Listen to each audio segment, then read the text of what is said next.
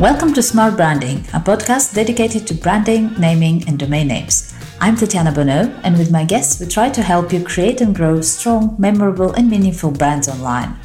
I believe time is one of our most precious assets, and so I want to thank you in advance if you decide to spend the next 30 minutes with us. I promise to do my best to make those worth it. Let's go! So today our guest is Michael Solomon. He's one of the top 10 most productive scholars with published research on consumer behavior, fashion psychology, branding, retailing, and marketing research in numerous academic journals. He has written over 30 books on those topics, as well as many featured articles in national and international magazines. It's an absolute pleasure to have you with us. Thank you for making the time and welcome, Michael. Uh, my pleasure. Thank you so much for having me on your program. So, as always, let's start with a little bit of a background before we dive into. Mean, we have so much so many things to talk about with you. I have I mentioned just before the call that like even on our team we have people who have studied your work at university and they're like super excited to hear from you. So I'm I'm gonna struggle to like not bombard you with questions, but give us a bit of a background. Who's Michael and how did you get to do what you do? Okay, well, uh, they're probably happier about me than my own students are, but who knows? uh, but anyway, anyway, that's always nice to hear. Um, so very, very briefly, uh, well, I'm currently uh, I, a marketing professor um, in the Haub School of Business at St. Joseph's University in Philadelphia in the States. Uh, I've been a marketing professor uh, both here and in, in Europe for, for many, many years. Um, and during that time, I've done a lot of research, as you mentioned, on different aspects of consumer behavior and brand meaning. And I'm, I'm sure we'll get into some of that. Uh, I've had the privilege of working with a lot of major marketers to uh, to help them become more customer centric, to help them to understand what their brands actually mean to their to their customers. Um, and that's that's been a, uh, some great experiences, and you know has led me to to understand that it, it almost doesn't matter what industry you're working in.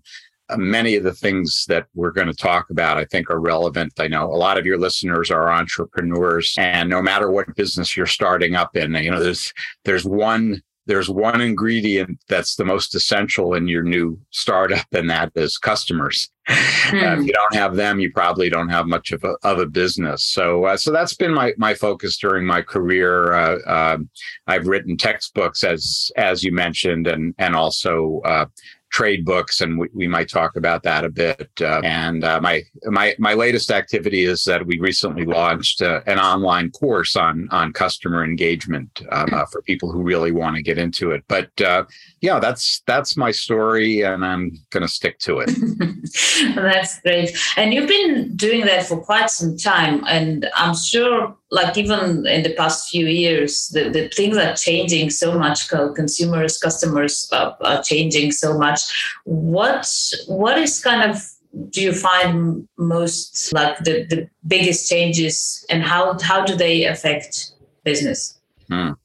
Well, if you have two or three hours, we can get into this. yeah, um, you know, it you know it, it's it's funny a lot of you know a lot of people assume that that covid really changed our lives and it did and it certainly mm. did uh, but what i what i like to emphasize is that for the most part uh, covid did not cause any of these big changes that we're seeing now it, it merely accelerated them because mm. they were already happening and and that's certainly true for consumer behavior you know for for example, uh, some people say, well, COVID was the reason that many people turned to online delivery especially for food. That's mm. not quite true. Uh, that was already happening beforehand. Uh, people were starting mm. to work from home before COVID. COVID just kind of threw some fuel on the fire. So, mm-hmm. uh, you know, I, I, think we have to actually go go back further in time to to understand some of the really big disruptions that are going on now, and and and we can get we can get into those. But to to answer your question, you know, I think the the single biggest uh, and most important development in marketing, and I, uh, in the last twenty 30 years probably is the ability of consumers to interact with the brands uh, mm. what we hmm. call internet 2.0 you know we're uh, we're no longer just the passive recipient of whatever the brands want to tell us but rather we're very much a part of the conversation and often mm.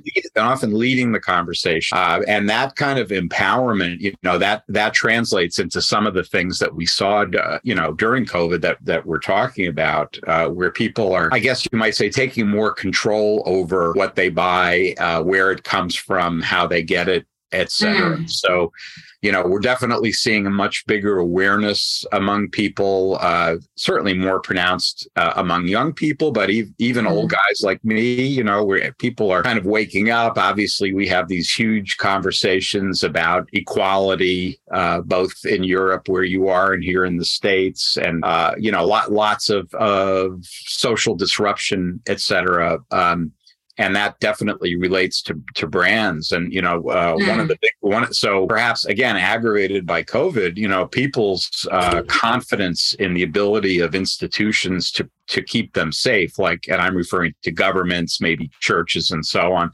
uh, that's that has really eroded and mm. so what we, what we see in some surveys is that um, that many consumers think that companies actually can do more to make the world a better place than governments or other or other kinds of mm. institutions. So increasingly people are looking to brands to kind of create not only uh, you know clue them in that there's things that they don't own that perhaps they should but rather to take the lead in in mm. making social changes you know companies like nike et cetera that are doing this and and it's it's interesting i was just telling my my undergraduate students um, yesterday you know back in the old days it was kind of an unwritten rule that just like when you're uh, at a cocktail party or something, there are certain topics that are taboo, like mm-hmm. politics and religion. We never mm-hmm. discuss those.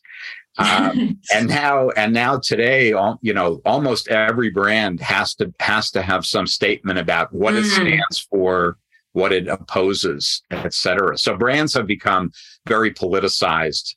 Uh, I think that there are a lot of uh, opportunities for brands to to uh, to make the world a better place, but it's also a real challenge because uh, people are no longer focusing on the same kinds of brand attributes that they used to. The first question they're going to ask is, "What do I know about this brand, and what has it done that's good for people?" Then they're mm. going to ask, "Well, does it actually work?" So, marketers mm-hmm. really need to kind of reorder or realign their their priorities and the way they introduce brands to people. And that certainly goes for new brands, for startups, et cetera. Mm, absolutely. I can totally agree with that. And um, um, one of my sons is turning 18 this week, and I, I love looking at kids actually to kind of a I, know it's not representative because you know I only have four. Like it's not a huge statistical example, but it, it's still very interesting as an indication as to you know how they buy, what they think, and and he is absolutely he can spend hours looking at. Uh, at a brand and like what they do, who's the CEO, what do they do, what do they think about like all issues that matter to him, and that's something that I, I didn't, you know, I, I, thought of myself as a very conscious kind of citizen of Earth when I was in uh, his age, but I didn't do any of that. And it's really, yeah, for, for, for any, anyone who's going into business, it, it puts a lot of weight on their shoulders to to craft that and to actually have it like it's not just about let's write it and show it to the world that's what we think people are actually able to see through it so it does actually have to be authentic yeah exactly and you know i i always tell people um, if you have a story about your brand you know the way it was founded like like many big you know apple hewlett packard mm-hmm. they all have what we call founder stories. Uh, a lot of you know a lot of uh, entrepreneurs ha- have stories as well. And what I what I say is, if you have a story, tell it because that's mm. what people want to hear. You know, uh, you know, you're, you're right that some brands have to think about what is my story and what have I been doing for the last 50 years to uh, to be consistent with that story. But but the reality is that there's also a lot of brands that that have great stories but don't tell them because they think people don't want to know that. They think people just mm. want to know, you know, what are the chemicals in in my shampoo. Mm. Um, that is definitely not the case today. So, you know, that's mm. one of hmm. the advantages that a lot of entrepreneurs have over big companies is is that they do have that story and they're part probably part of that founder story. Hmm. And that is the kind of thing people just love to just, as we say in the States, they eat it with a spoon because they just love uh, you know, they they love this idea. Oh, these two sisters, you know, couldn't find a, a gentle enough soap for their babies, so they mm-hmm, invented mm-hmm, one in mm-hmm. their garage. You know, that's the kind of thing that really, really resonates with people today. Assuming it's true. Now, don't go making it up, but assuming yeah, it's true. Because as you said, if you, stay? Mm, I'm sorry. Say again. No. So, do you think that will stay as a as a? I wouldn't call it a trend because it has been now there for quite some yeah. time and it doesn't seem to be going away. But do you feel that that's how it will continue yeah. to be? Well, I tend to be a little more skeptical. I've been I've been studying consumers for about forty years, and I, am mm. I tend to be kind of skeptical about these things. And um, and especially uh, doing a lot of work in fashion psychology, I, I know that there's there's almost no such thing as something that's going to be here forever. Um, I think the biggest challenge is going to be the the value argument. In other words, a lot of people will tell you, you know, I will always choose the product that's better for the world. Mm-hmm. But what they won't tell you is, um, I will pay a premium of ten percent more or 20% more to get the product that's better for the world. That's where they draw the line. Mm-hmm. Um, and so the argument has to be, in fact, uh, very often the, these you know better quality sustainable products in the long run are actually less expensive um, and and that's true you know and there's there's a lot of research to show that companies that operate sustainably actually are more profitable but that's not the mm-hmm. story that most of us have we think well i'm going to have to pay extra because that's another benefit that that this other competitor doesn't have. And uh, you know, I, I, think I think a great place to see this kind of contradiction. Uh, you know, you're talking about young people looking at this stuff. Mm-hmm. Um, on the other hand, you have a lot of young people who are into, for example, fast fashion. Mm-hmm. Uh, you know, H and M, Zara, and all that that have really mm-hmm. uh, changed the entire fashion industry in a lot of ways. But um, what they've done is to pump a lot more variety into the into the marketplace, but also to create a huge amount of waste.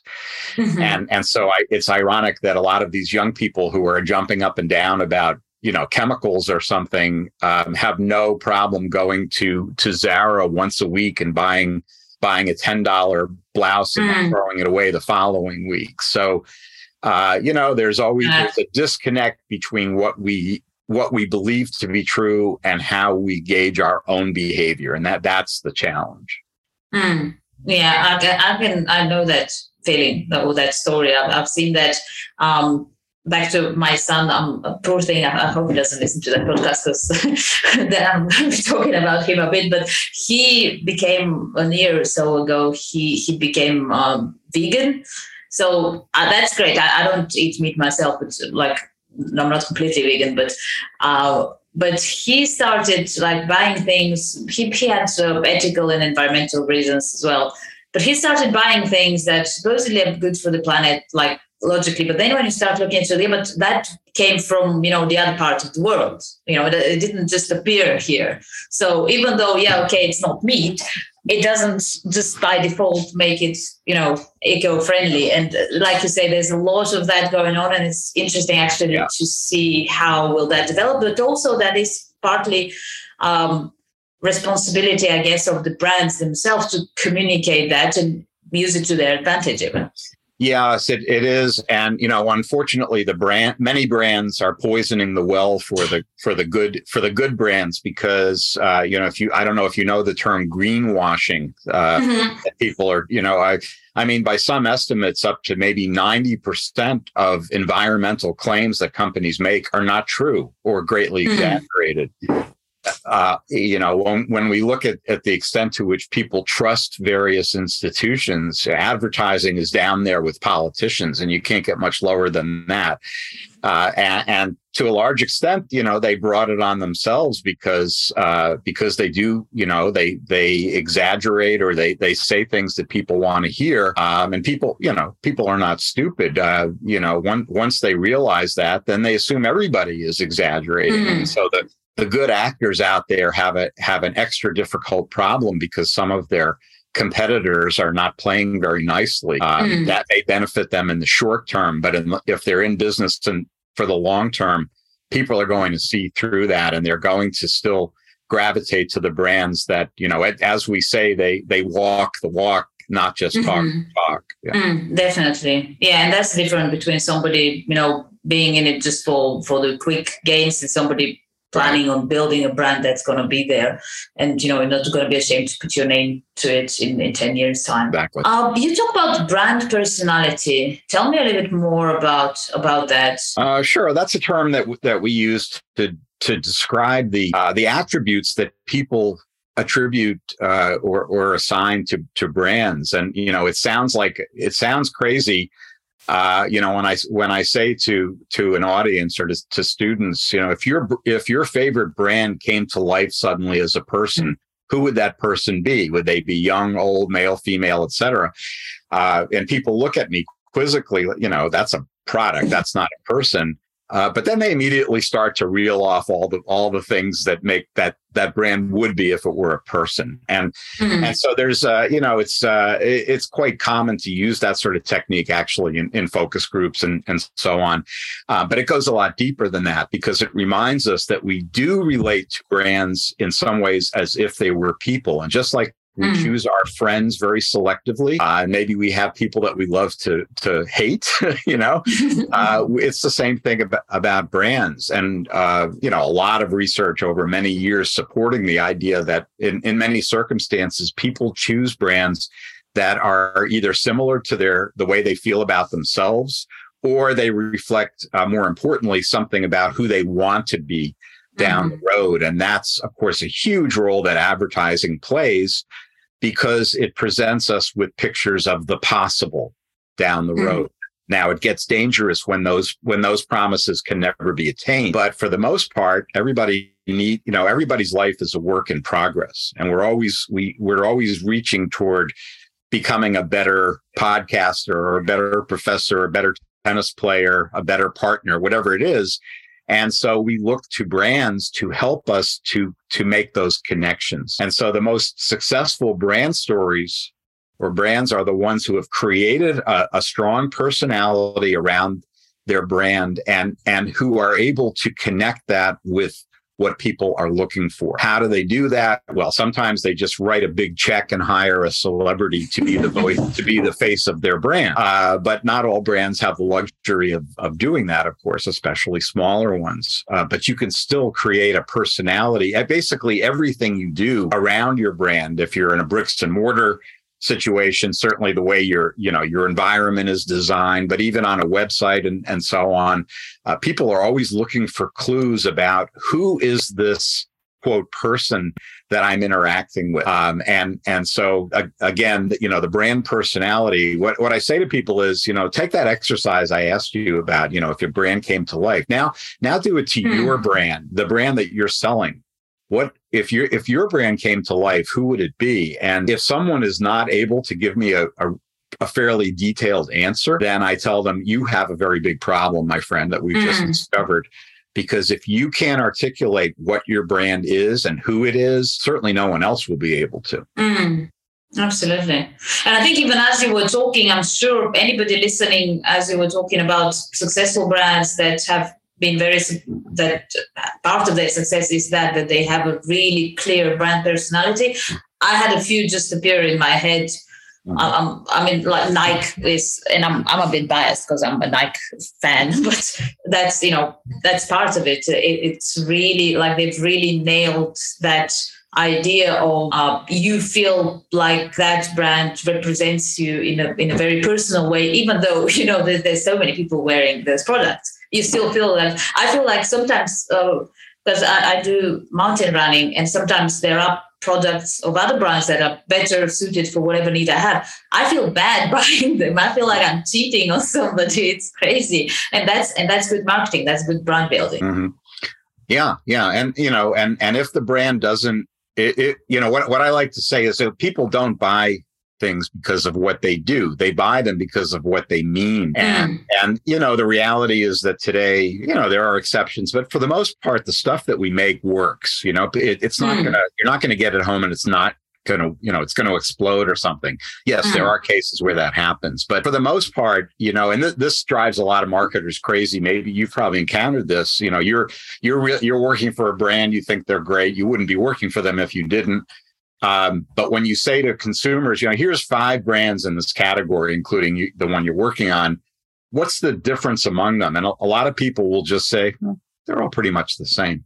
and and that you know that assumption you know it drives it drives you crazy because you know your brand is not the same but it mm. also means that people are not really focusing on whether the brand will work. You know, they're focusing on what kind of person is it going to make me and mm. you know and and and whether it's identifying with you know a famous athlete like Michael Jordan or something for Nike or whether it's some other uh, you know dimension that that you're using uh, expertise or philanthropy or what you know a company like Patagonia that's so far out in front in terms of environmental issues and so on um, if those issues don't matter to you, then that brand is not a good story for you. But if mm. they do matter to you, and one brand is has successfully told the story of how they've been fighting to, you know, reduce waste in textiles or something, uh, that is what you know that that what we call it brand resonance resonance so something mm. resonates with you it, it kind of strikes you to your core you know it's not just your you oh that's interesting it's more like yes that's that's who I am, you know, and there's different ways to create that kind of resonance. Sometimes it's, it's aligning with other people who share your passions. So, you know, people who are into CrossFit or something like that, mm. you know, where where it takes a village, it takes a, you know, group of people to watch each other suffer and, and wince in pain as they lift barbells and so on um, you know there's there's different ways that you can do it you know sometimes it's just being current or you know embodying what's going on at the moment like say ride sharing and so uber becomes a brand that has a lot of meanings attached to it and we could go down the line and you know talk about other ways to do that the important thing is do you do it at all mm. so there's many ways to do it unfortunately most companies don't try it at all they're focused more on mm. what they do yeah, we have this mm-hmm. great widget. It's going to be great. It's going to work for you. Okay, well, yeah, mm-hmm. they all going to work for me, but you know, what do I know about you, and how does that connect with my life? Mm-hmm. And that brings us to what I mentioned in your introduction. You you focus on helping brands uh, become more customer centric, and um, I'm oftentimes drawing that parallel with uh, an issue that I have in, in my field of work, where uh, I help entrepreneurs secure basically the best name and matching domain name for their business. And from the moment people reach out to me or I reach out to people, the big sort of a battle is to get them to realize they have a problem. Like once that's there, it's it's much easier. So in the, in your case, where we're talking about brands that are uh, potentially not customer centric, you just mentioned a lot of brands. Unfortunately, are focusing on like how great their product is and what they're producing, and and throwing cash at at uh, you know advertising, which I think sometimes can be actually a downside because you, you get the feeling that it's working, but it's just like because you're throwing cash at it. And it actually would stop as soon as you stop throwing cash at it. But that's another story. So, how would somebody or how would an entrepreneur realize that they have a problem and they're not customer centric? Hmm. Uh, you know, one one of the biggest assets that that any organization has is one that they tend to overlook, and that is their customer or their users. Mm. Um, you know, and and and of course the user is someone who's totally on top of of what's going on especially if you're you're fairly new um, maybe the the only users are your relatives or something but mm. but they have some reason for for you know for for patronizing you and they are a, an unbelievable source to tell you what your brand means in other words you may mm. think you know what your brand means and and a lot of time you know there are a lot of companies that you know they don't even do any marketing research because they say well mm. we've been in business for 40 years we know what our brand is mm. but they they may not know what it means to to customers and especially to different customers so what we you know what we often see is in different different types of people will adopt a brand and modify it for their own purposes uh, you know so mm. for example there are some uh, traditional let's say luxury brands that have been kind of co-opted by uh, by rap and hip hop stars mm. uh, like Timberland, or, for example, uh, or Lacoste. Uh, and so the, the the ways that that people in those mar- markets use the same product may be quite mm. different. Sometimes it's an mm. ironic statement like, yeah, I, you know, I come from the, I come from a bad part of town. I could never afford Timberland, so I'm going to wear them now. You mm-hmm. know, uh, so it could be kind of a statement like that. But the point is that that uh, what what companies have to recognize today is that you don't own your brand anymore. And I mm. tell audiences this all the time: get over it. You don't own your brand. You co-own your brand, but your customers play a very important role in creating and perpetuating your brand. And often they are the best source of intelligence about what's going right with your brand and what's going wrong and mm. and especially ideas for for new offerings you know and, and ironically this this kind of customer closer relationship is much more prevalent in the b2b space you know industrial mm. products mm. and so on than it is for for consumer products which is which it that shouldn't be the case but mm. but for example if you look in certain industries like the chemicals industry right uh, uh, 70% of the ideas for new chemical products originated with customers, wow. the customers who are buying these chemicals to use in their, you know, manufacturing. Mm. Uh, which makes a lot of sense, right? Because if you're Absolutely, using, if you're actually using the product, you're the one who's going to be first to see where there's a, you know, oh, it would be much better if you maybe did it a little bit this way. Mm. So, you know, to to answer your question, I think the the first thing you do is is know your customer even if you literally only have one customer. Uh, maybe it's your maybe it's your spouse you know but but still uh, talk to those people you know get them to do you know like we talked about before. If you're you know if this came to life in the morning and was sitting on your bed when you woke up who would it be you know? And you start to get now that's you know nothing scientific about that. It's not very rigorous but it it gives you a sense of what people are taking from your brand Mm. And and the failure to consult, you know, what the, the problem is, and this is really true if you're a startup, uh, the the the the the need that you feel to keep adding more customers mm. Uh, and and of course you you know there's nothing wrong with that. But the problem is that what we tend to do is we acquire a customer whatever it took to do that. Now he or she is on is on our on our team. So we check the box and now we go on to the next new person without mm. understanding that the person we've worked so hard to acquire is now an asset that we are ignoring. Mm. And so, you know, by by some estimates, it can be as much as seven times more expensive to get a new customer than to keep an old one. Mm, absolutely. So I so I think you know a lot of the the problems that companies run into is uh, you know and and understandably you're on a very limited budget you're you know you have a, a runway to launch your your your brand. Um, you want to mm. get as mm. many people to use it as possible. But you know, if you if you remember, I, I don't know if you're familiar with the the 80-20 rule in marketing. Uh, it's often used uh, mm. basically a rule of thumb that says uh, twenty percent of your customers account for eighty percent of your profits. Uh, mm. That's sometimes you know that's it's not always set in stone 80-20, but it's that kind of proportion you you often find, and so it's not you know you and I could both be quote customers of brand X um, but I I spend 50 bucks, uh, 50 euro a week on it, and you spend 10 euro a week on it. Who's the mm. more valuable customer? Mm. Um, and so I could go out and try to attract a few more of you that you're each going to pay 10 euro, or I could go back to that 50 euro a week customer and say, how can I get that up to 70?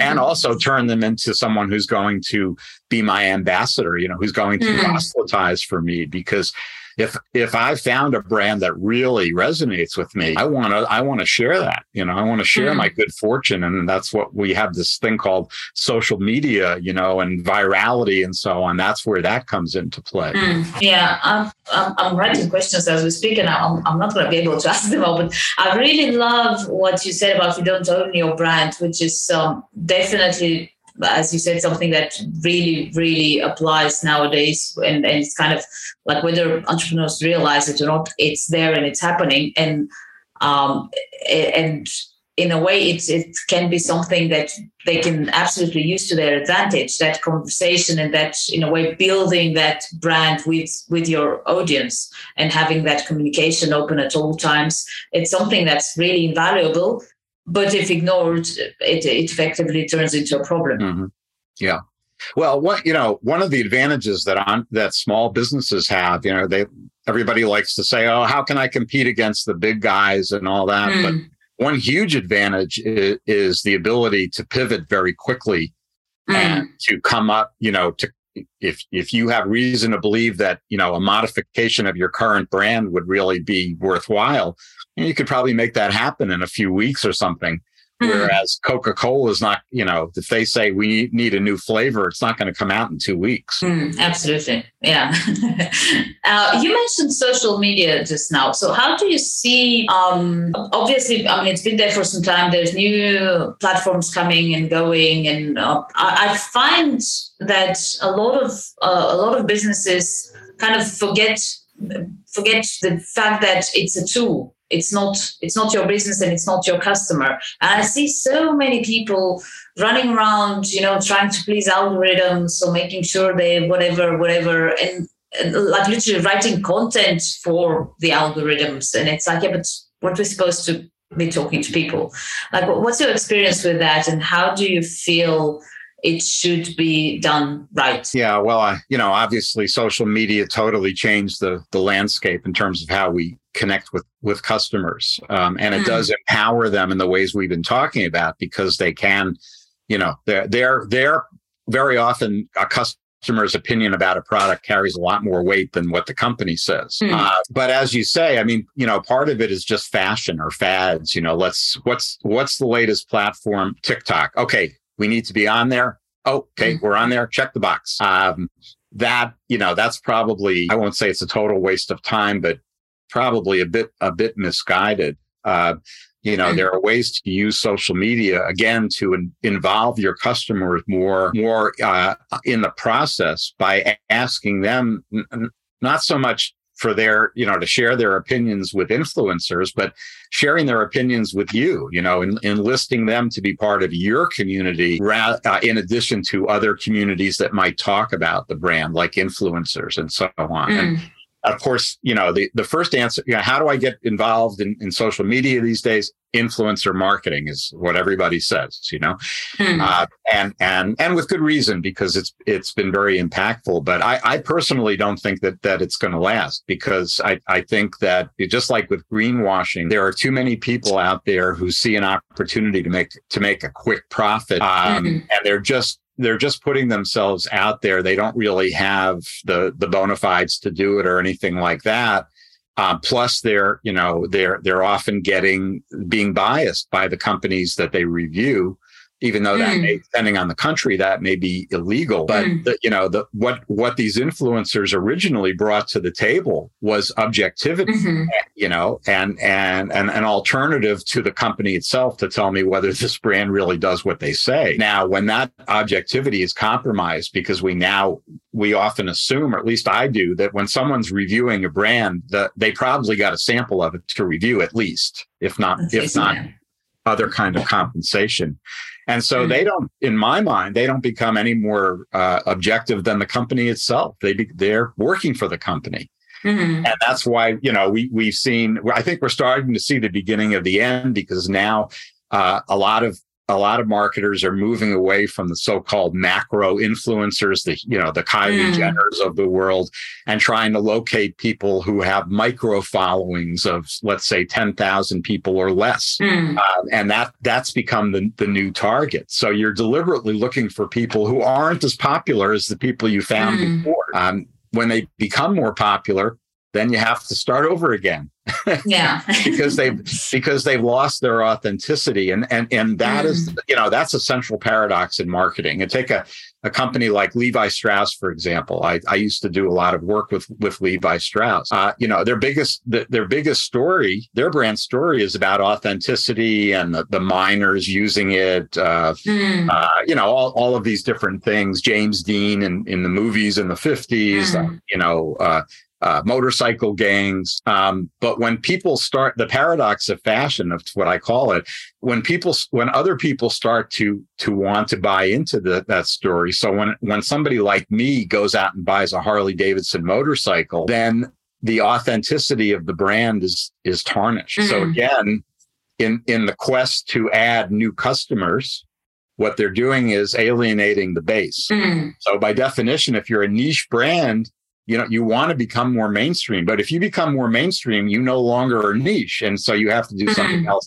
and it's that continual process of reinventing yourself uh, that mm-hmm. companies like levi strauss struggle with sometimes they the way they get around it is they might uh, come up with a sub brand like uh, uh, you know for them they have a couple of, of those that they charge more money for but they're still levi strauss and and everybody knows that so mm. the, the irony is that your success becomes your your challenge That's nicely said. Which is not a bad, you know, it's not the worst problem that you can have. But but again, you know, especially if you're in a fashion oriented business, if you're you know if your if your brand personality is edgy and now you know uh, house housewives in in the middle mm. of somewhere are now buying it you know or you, you know you see you see 12 year old white kids wearing wearing rapper clothing mm. or something, you can imagine the look, you know, the the original person who created that style is definitely onto something else. yeah,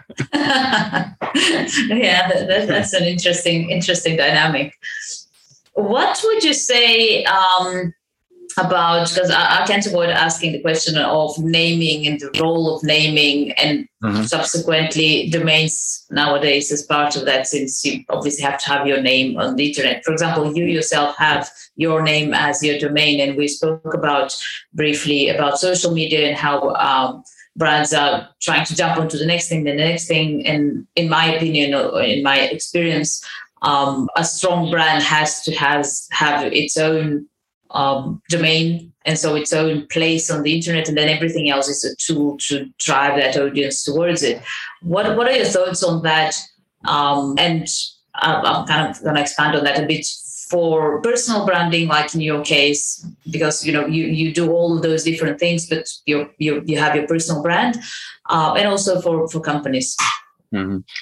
well the name uh, the name is is so much a part of the personality, isn't it? Just like mm. with, hmm. just like with people, and and you know, look, the reality is we we often make assumptions about a person just based on on their name before we've even met them. So before mm. I mm-hmm. met you, I said, "Oh, Tatiana, she must be Russian," mm-hmm. uh, but but you're not, or maybe you, maybe you you were. At, I have I have roots, yeah. okay, uh, but but so obviously a, a, name is hugely important because it it basically cues our brain to light up and say, "Oh, I'm going to be seeing something that has these characteristics," and so as you know very well, being in this in this, you know better than I. Uh, you know the, the the the art of naming it, it, it is much more complicated than it seems because that name well first of all you have to live with that name for a really long time unless you're forced to mm-hmm. change it for some reason um, but that but that name itself often is going to convey the desired personality of the product and that's why many companies are going to use metaphors um, mm. uh, so heavily. You know, if you think about automobiles, you know, you have the Jaguar and the Mustang, you know, at the mm. Barracuda. You know, you have names like like that. Uh, you know, it, there are of course, you know, rules or guidelines for naming, and you you know that better than I do about how the name has to be memorable and et cetera.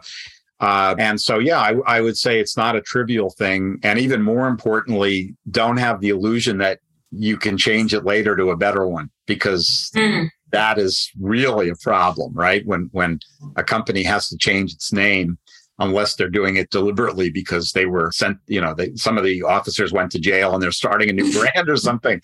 Uh, you don't want to be doing that. And, you know, and even you know, we, we can see what happens even with the most established brands when they start, when they make changes that people aren't ready for, you know, the, mm. the, the, famous Coca-Cola fiasco back in the 1980s. You're too young to even uh, remember that probably, but, uh, uh, you know, they Coca-Cola violated people's expectations about what the brand should be, what it should taste like.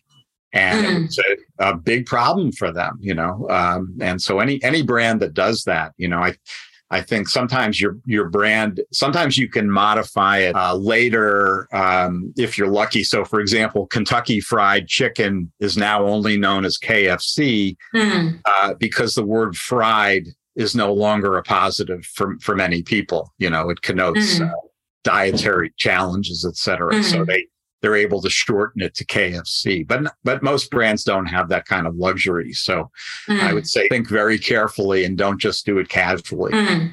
Definitely agree with that, and that's that's kind of the advice I try to give to to people when it comes to naming. Like regardless of who they work with, it's just don't take it lightly.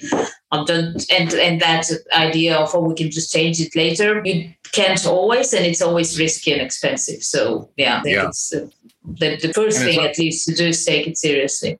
And it's also risky, I think, to be very specific about the what you're making in your brand. You know, if you if you call mm. it uh, Tatiana's screwdrivers, and mm. you're you're confined to selling screwdrivers your entire life. Mm. Uh, but you know, home home tools that make your life easier. You know, some name that that connotes that then you have the ability mm. to expand your branding umbrella and start to make other things as well without confusing mm, definitely. That's that's funny. We're gonna publish it today. I think um, the girls on the team are working on that but we did um, and that's leading to my next question uh, about artificial intelligence. So i'm sure you've had some play around with chat gpt and all the rest of it. We asked it to write a poem about domain names. And the example it's uh, of the, the poem that it wrote was about a guy similar to your example about screwdrivers, but it was about a guy who launched a business uh, that had chocolates in its name and then expanded later on and it was limited by the chocolate in the name.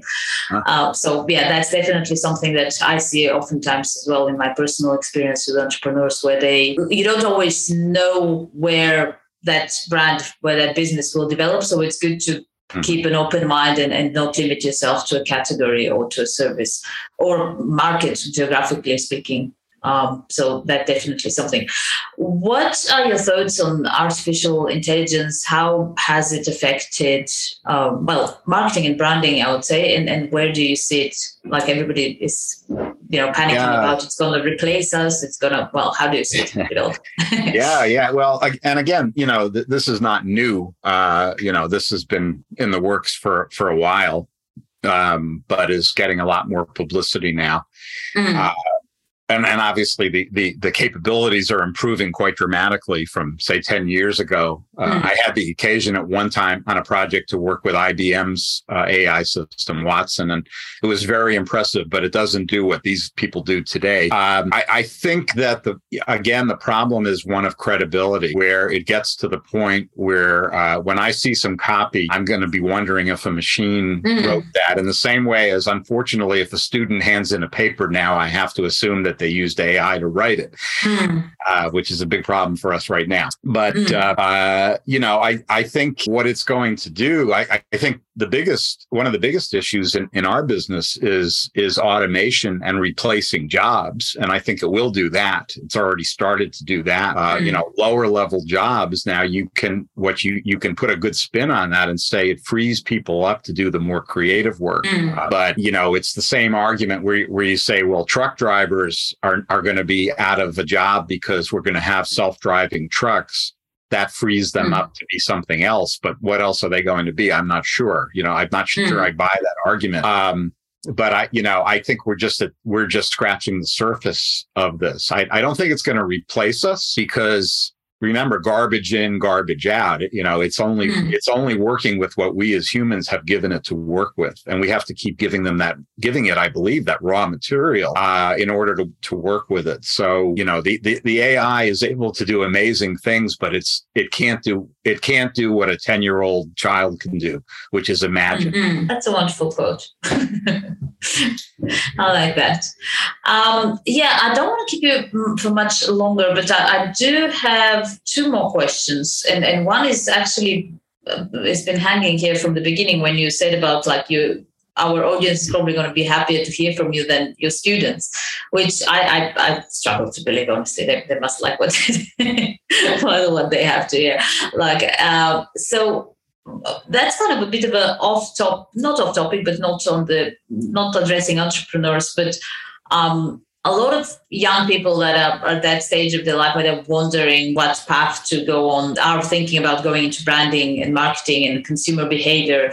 What would you say to those people? What what is your feeling on on that? How do you see um, that that develop in the coming years. So, you, like, would I advise my kids to become marketing majors? Is that what you're you're pretty much? You're going to say no, no. Don't say, don't say no.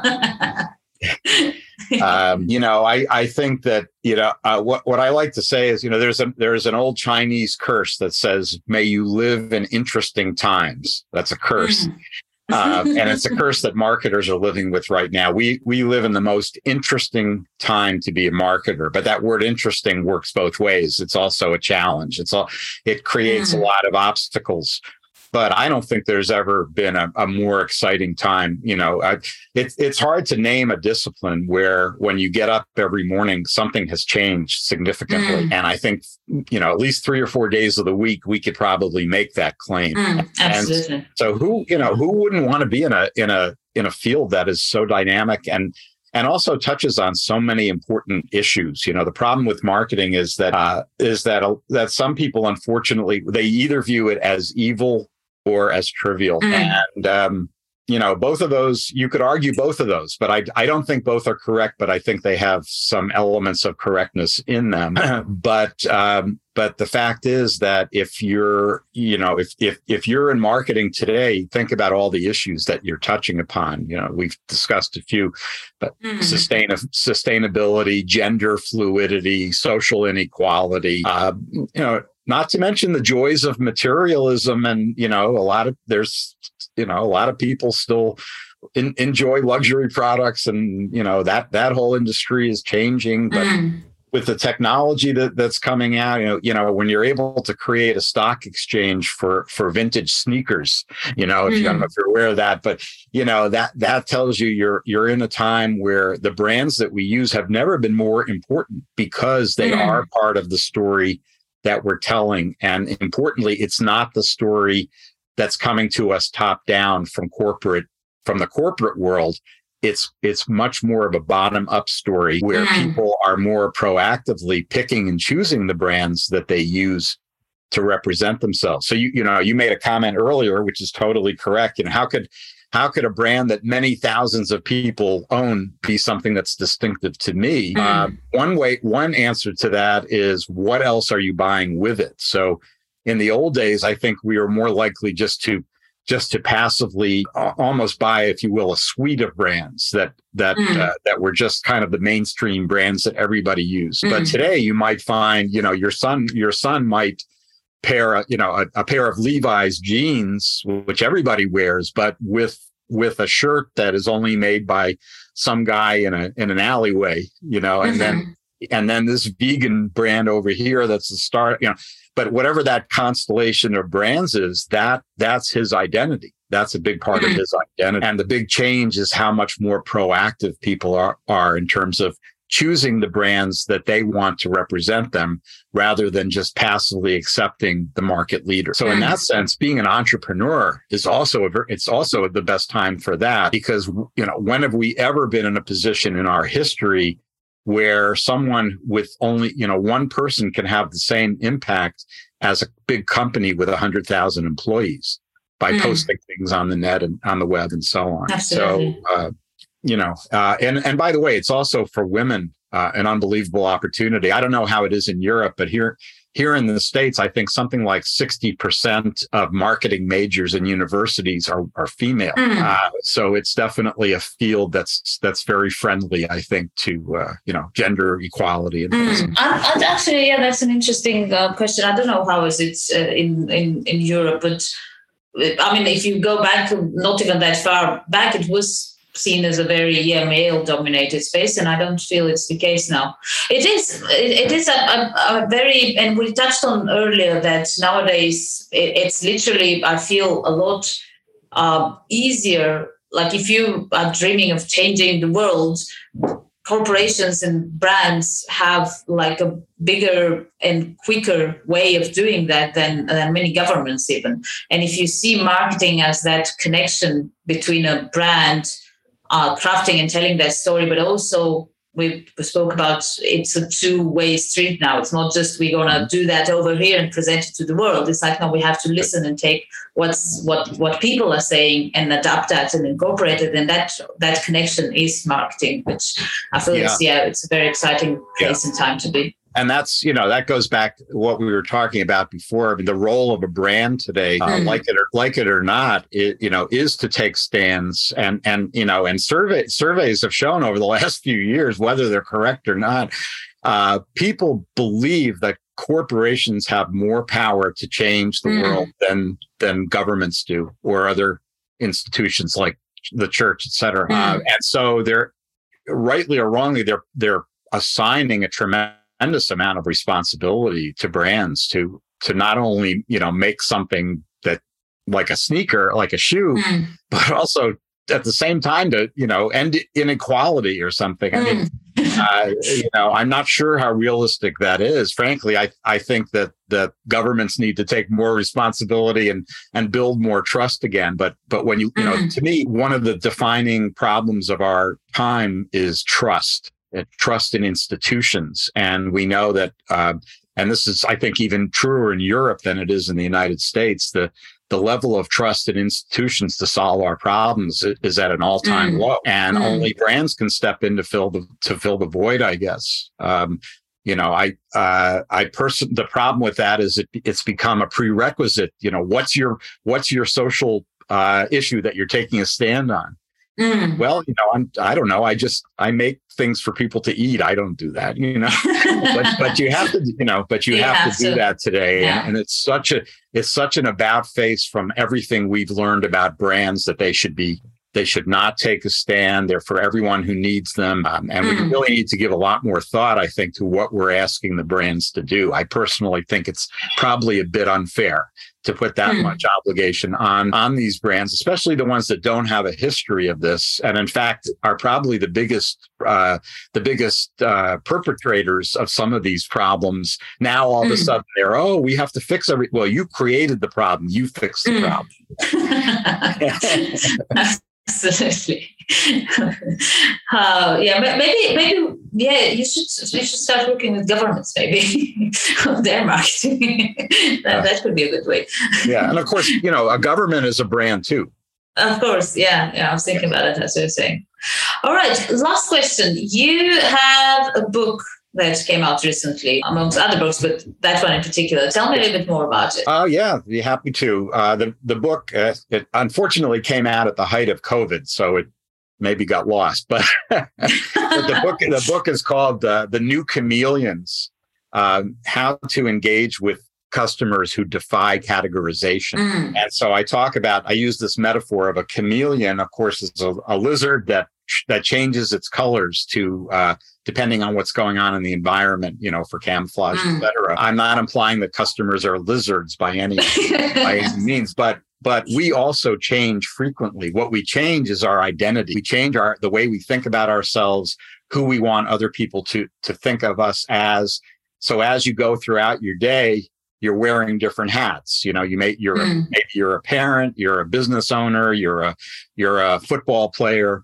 You know, all of these different things and those identities, of course, many of them are these politically charged ones, like your gender, ethnicity, income, et cetera. Um, but that is, you know, that that's the currency that we're using today. And so, uh, what brands have to understand is that that you know uh, a lot of time and and I mea culpa. You know, I've been teaching students for forty years about market segmentation, mm. the hmm. importance of picking your lane, you know, identifying a fairly large homogeneous market so for efficiency reasons you you send the same message to everybody that's mm-hmm. exactly what we don't want to be doing today that was a that was a technique that worked very well in the era of mass broadcasting mm. back, back in the last century literally uh, today it's all about personalization customization and what we actually call a market of one so every individual consumer you know, in some ways is their own market. Whenever you get a personalized ad on Facebook or something, that mm. there's an mm. example of that. And so what I talk about in the book is uh, basically in every chapter, I take on a, a basic dichotomy that we all take for granted and that marketers take for granted. And I show why it's no longer uh, viable. Uh, mm. Basic dichotomies such as, well, one we've already talked about, male versus female. So, mm-hmm. you know, if you're a marketer, you're either selling products for men or for women. Well, number one, today, what does it mean to be man, a man or a woman? There's a, there's a lot of controversy about that. So mm. instead of a dichotomy, black or white, we have a lot of shades of gray. We have a continuum, um, and and everybody's I guess finding their own place on that. Now, if mm. you're a mm. marketer, you know, there's there's lots of interesting social issues there, but there's a lot of financial issues as well. So, what's a quick example? Well, uh, if I make women's accessories, let's say, I assume that men are off the table mm. because mm. I make a woman's product. Mm. However, as the male role gets gets redefined, just as the female role is being redefined in all sorts of ways, those those barriers or those boundaries no, no longer hold up, and so increasingly a lot a lot of of men are wearing for example oh here's one you know uh, a bracelet mm. right so if i'm only selling to women i'm i'm essentially saying to half of the population i don't make anything you want go away mm. and and and that and and so there there are a lot of these assumptions that we make rich versus poor black versus white old versus young i'm talking about very basic classifications that we use to define our customer uh, are largely obsolete because mm. of many of these changes that are going on. So, you know, old uh, old versus young. You know, we we have expressions like uh, 80 is the new 60 and 60 mm. is Oh yeah, I, I agree. uh, you know, which is which I totally believe in. You know, uh, you know, but but on the other hand, uh, you know, uh, back in my day, you know, we used to say never trust anyone over 30. And of course, your parents were your parents were were public enemy number one. Uh, today, one thing that at least anecdotally, some retailers have told me is it's what they often see are that mothers and daughters shop together, that mm. they're like best friends. That's mm. become a thing, right? And mothers, yes. you know, and this trend about mothers and daughters dressing the same and so on. So if you think about it, that's a fundamental dichotomy from the 60s and 70s. You know, you're either mm. old, you're either young and cool or old and not. Uh, mm. Today, it's very hard to make those kinds of assignments. And so, uh, so essentially, I'm going through the book and and talking about those. And and one of the most important ones, I think, directly relates to what we were discussing earlier, and that's the artificial boundary between producers and consumers. Mm. So our traditional assumption is that we make, I make something. I'm not going to share it with you till it's absolutely perfect. Mm. And so mm. you're the customer. You keep, you keep your distance from me. Today we know that that that dichotomy is totally has totally blown up. Mm. Uh, everyday people are taking on other kinds of roles, like they're they're becoming taxi drivers or they're running a hotel when they rent out their home as for an Airbnb. Mm. Um, you know, they may be they may be sharing uh, cars or or power tools with their neighbors and and things like that. Uh, not to mention the millions of people in direct selling companies like Avon and and mm. Amway mm. and so on, where everyday people are becoming entrepreneurs in that sense. Mm. So uh, the reason it's so important is that again, reaching out to your consumers, don't keep them at a distance. Apple is the most notorious for this. They will never. Uh, now and then, someone will leak a, you know, a, a, an image of a, the new iPhone. It's a big scandal. Mm. It shouldn't be a big scandal. People want to want to see it, and almost any other company would be happy to share it. Uh, mm. So, but so what most company, Apple is the exception that proves the rule. I think that most companies. Uh, many companies, what they're doing now is they're they're trying to solicit a lot more input from their customers, which means that they're no longer just customers; they're co-creators. Mm. if you think of if you if you remove those old labels, don't say you're my customer, say you're my co-creator, that fundamentally changes the role, the relationship that we have. And so uh, I, I, would summarize that by, by just saying it's, it involves a change in a very, very simple word that has an unbelievable amount of implication. And that is we've moved from marketing to the customer to marketing with the customer. Mm-hmm. That's yeah, that's a good way to end this interview and a very um, interesting one because it, kind of like uh, it makes me want to find out the rest in the book. And it's funny because it's like as you're saying it, I'm like, yeah, yeah, that's that's obvious, but I haven't thought about it. So that's that's a great thing, and I think it will be very interesting and useful to, to our audience as well. Thank you. Thank you. So. Thank you. That's been an absolute pleasure. We'll include a link to the write up for the podcast for everyone who's interested in getting the book. I hope they can buy it online. Uh, I'll, I'll send you the link. Uh, yeah, that works. Thank you. Thank you for joining us in this episode of Smart Branding Podcast. Feel free to visit smartbranding.com for more information and reach out if you have any suggestions, questions, ideas, or just want to learn more about how a good domain name strategy can help you build a strong and successful brand. See you next time.